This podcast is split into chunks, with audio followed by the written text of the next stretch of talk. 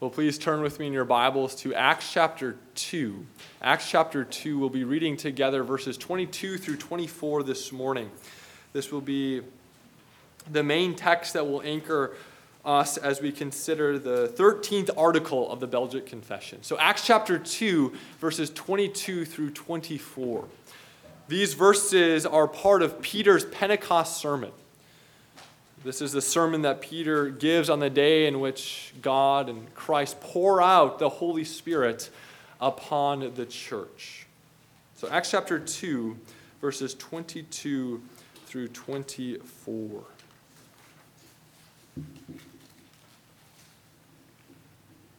Well, please pay ter- uh, careful attention, for this is God's holy and inspired word given to us this morning. Acts chapter 2, verses 22 through 24.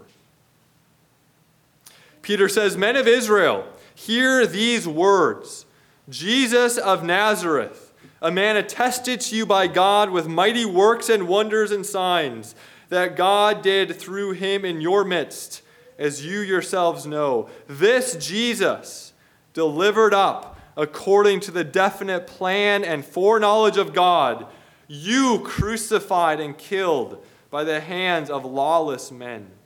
God raised him up, loosing the pangs of death, because it was not possible for him to be held by it. Well, this is the word of the Lord. Thanks be to God. Well, please also look with me in your order of worship under the confessional reading element. This morning, we will be confessing together Article 13 in the Belgic Confession. This article is all about God's providence. Last week we considered God's creation. This week, Article 13 is all about God's providence.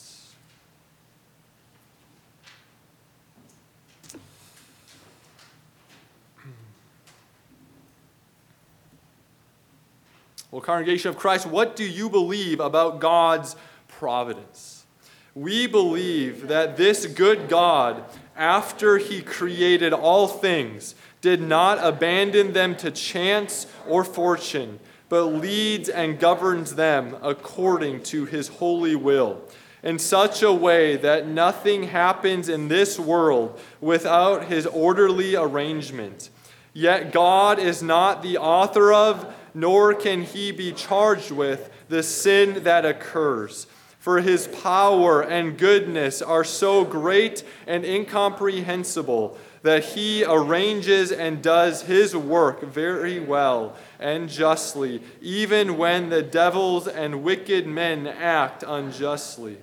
We do not wish to inquire with undue curiosity into what he does that surpasses human understanding and is beyond our ability to comprehend.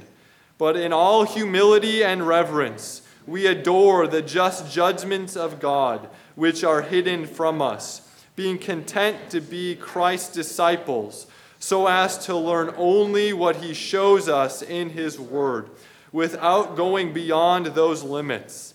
This doctrine gives us unspeakable comfort, since it teaches us that nothing can happen to us by chance but only by the arrangement of our gracious Heavenly Father. He watches over us with fatherly care, keeping all creatures under His control, so that not one of the hairs on our heads, for they are all numbered, nor even a little bird can fall to the ground without the will of our Father.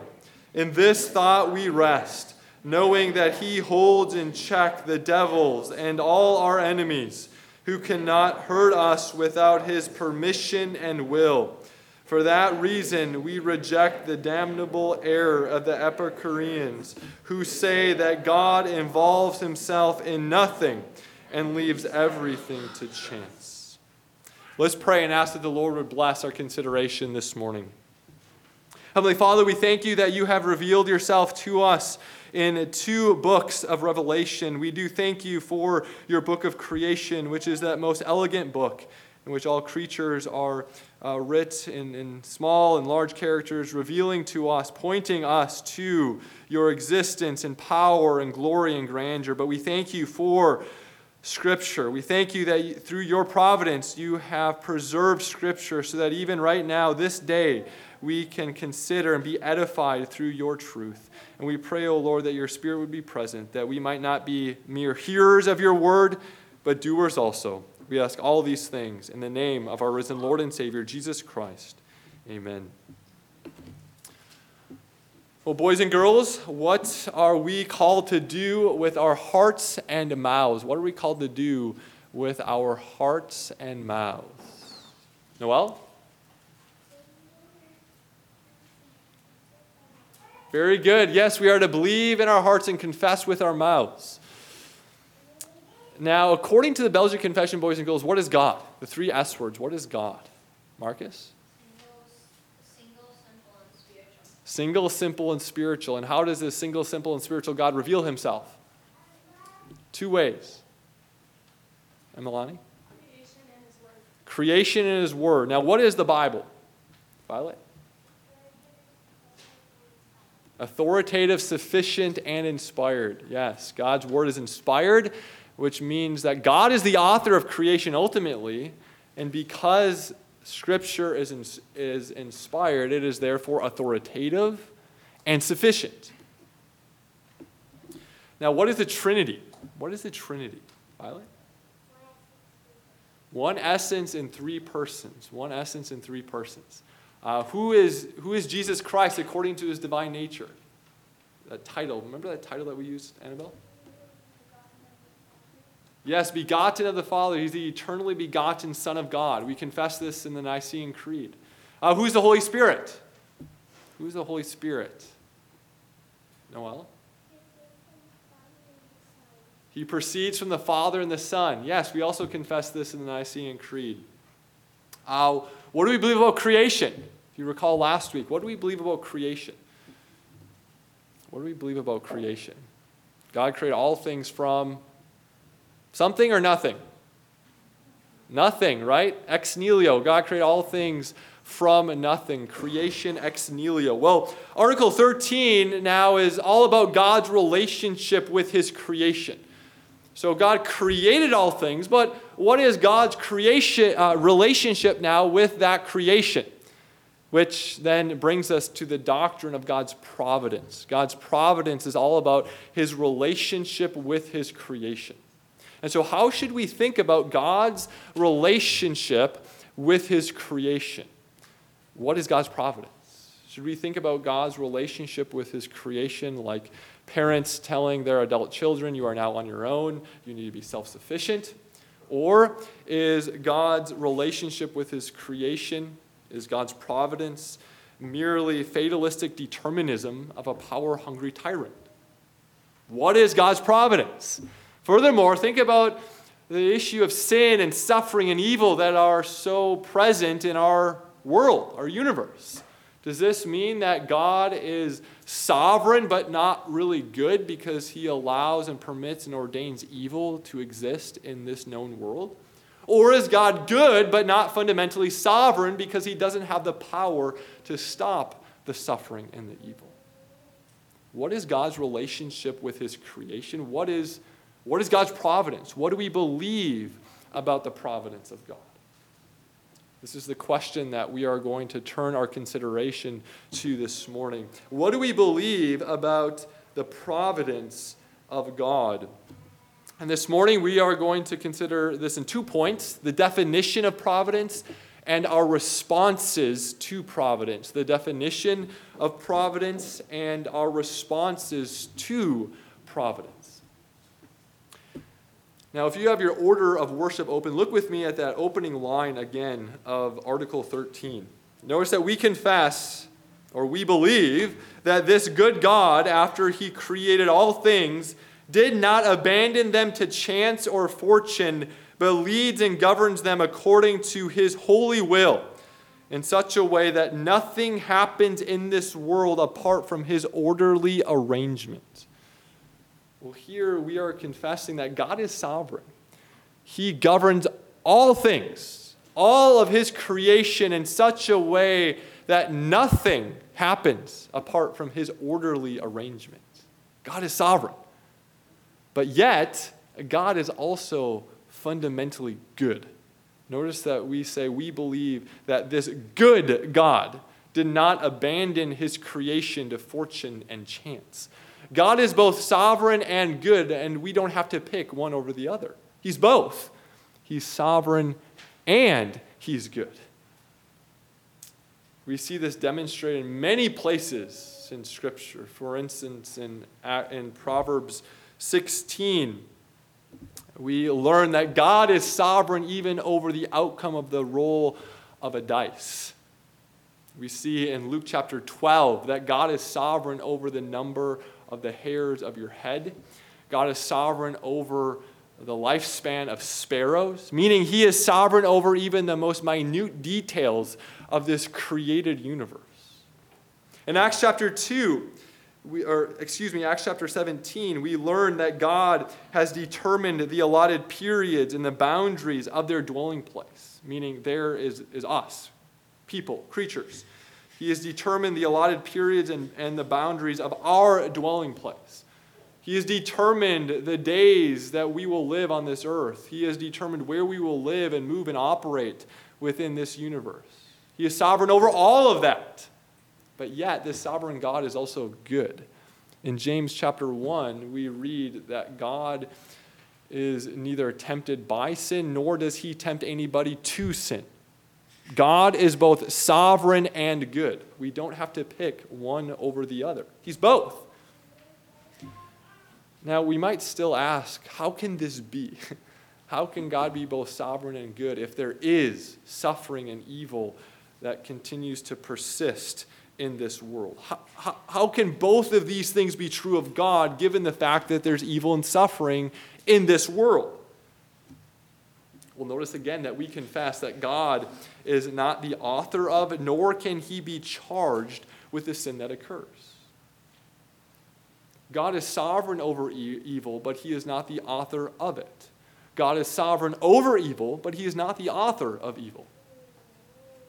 Again, notice that the, the confession here says that devils and wicked men are the ones who act unjustly. God is not the one who are, who, who's causing the devils and the wicked men to act unjustly. They are responsible for their own unjust actions. Well, where do we see this in Scripture that God is sovereign over evil, but yet not the author of evil? Well, in Acts chapter 2, verse 23, which we recently read. Consider what Peter says on that, that uh, on Pentecost. This Jesus delivered up according to the definite plan and foreknowledge of God, you crucified and killed by the hands of lawless men. Who killed Jesus? Well, we read here that Jesus was delivered up according to the definite plan and foreknowledge of God. God was sovereign over Jesus' death. But yet, Peter says, You speaking to the Jews of the first century, you killed Jesus. God is sovereign over evil, but he's not the author of it. We see that demonstrated, revealed at the cross of Christ.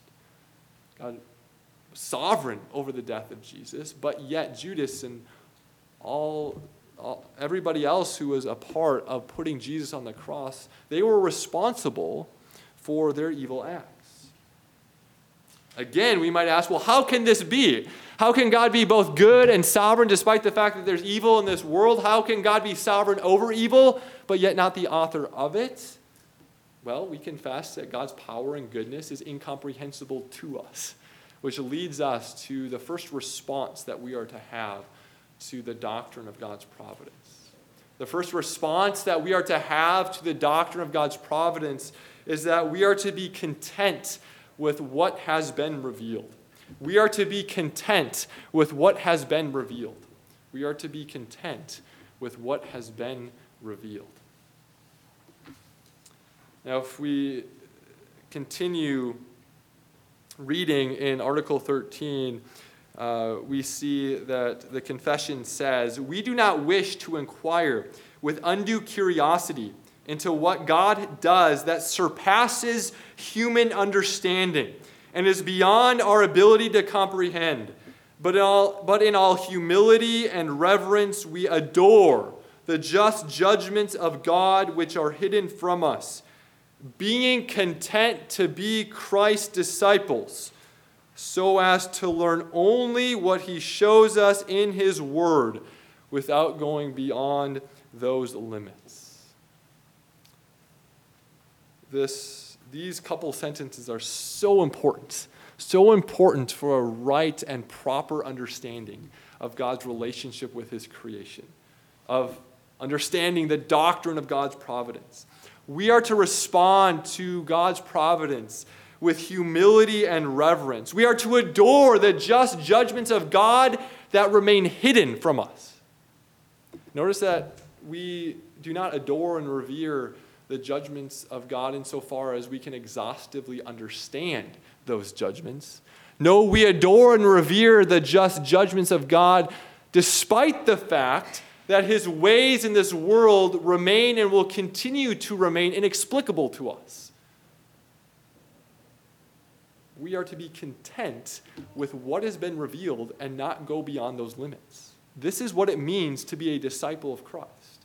It means that we are content with what has been revealed and we do not go beyond those limits.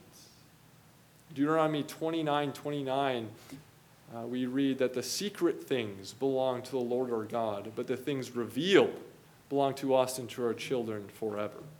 The secret things belong to the Lord our God, but the things revealed belong to us and to our children forever.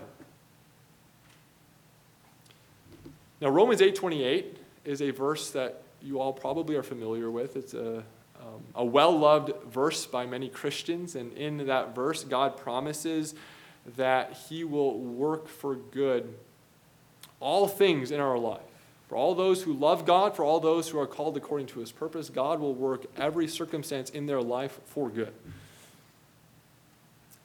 Now, beyond the fact that God is using everything to conform us more and more into the image of Christ, we will never know in this age the specific good that God is working out of our circumstances.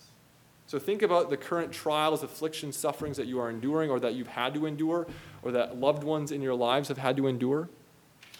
Most likely, you will never know the specific good that God is working in the midst of those circumstances. And we are called to be content with not knowing. We're called to be content merely with what has been revealed in Scripture. Now, when it comes to contentment, this is arguably the hardest area to find contentment in. It's difficult. It's difficult to be content with not knowing what God is up to.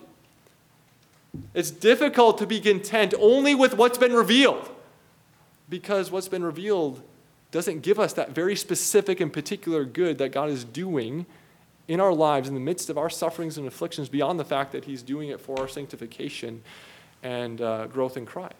This is hard. This is arguably one of the most difficult aspects of the Christian life. To be okay with not knowing, to be okay with not knowing the secret will of God and contenting ourselves with what has been revealed. And so, how? How do we find this contentment? Well, we need to make the cross and the resurrection the center of our consciousness. We need to make the cross and the resurrection the center of our minds.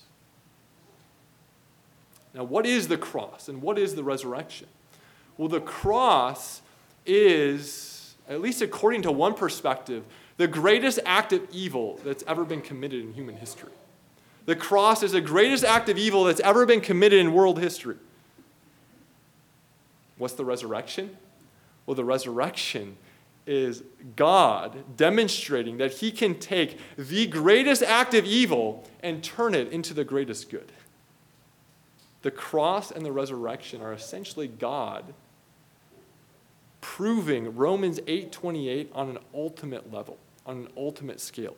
God taking the greatest act of evil, the death of the Son of God, and turning it into the greatest good in human history. That's what we read in Acts chapter 2. The pangs of death could not hold Jesus. And so, how can we be content with not knowing the secret will of God? well, we can be content because God's already proven himself. Essentially, when we read Romans 8:28 through the lens of the cross and the resurrection, what, what it's saying to us is that God is a God who can and has taken the greatest act of evil and has turned it into the greatest good and promises to do the same in your life. Whether or not you know what that specific good is in this age. God has proven himself, which is why we can trust him that he is doing that despite our not knowing what he's up to. Our temptation when we're coming, uh, trying to walk alongside people who are suffering, going through trials, is our temptation is to try to explain away the suffering. Look for silver linings in the circumstance. Things could be worse. It's not that bad. You'll really thank God for this in 10 years. That's our temptation. It usually comes out of a good desire, but that's generally speaking not helpful in those moments. What people need to be reminded of is the cross and the resurrection. That they are entrusting themselves upon a God who has proven himself, a God who's able to take the greatest act of evil and turn it into the greatest good. And that God promises to, the, to do the same in their life and in their circumstances, regardless if we'll ever know what those specific goods are. Essentially, you're coming alongside someone and saying, God has proven himself, and therefore you can trust him. God has proven himself, therefore you can be okay with not knowing the secret will of God. God has proven himself, therefore you can be content with what has been revealed.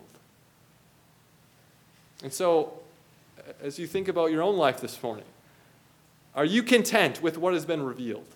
Are you content with God's revelation of himself in the cross and the resurrection? Or do you find yourself demanding God to reveal to you his secret will? We are to be content, content with what has been revealed. God has proven himself. He has taken the greatest act of evil and turned it into the greatest good and promises that he is doing the same in your life. Well, this leads us to the second response that we are to have which is comfort. This doctrine is given to us that we might be comforted. You'll notice that towards the end of, of Article 13, we confess that this doctrine is meant to give us unspeakable comfort because God watches over us with fatherly care. Furthermore, we also confess, confess this In this thought we rest, knowing that God holds in check the devils and all our enemies who cannot hurt us without his permission and will. Do you find unspeakable comfort in this doctrine? Do you rest in this doctrine?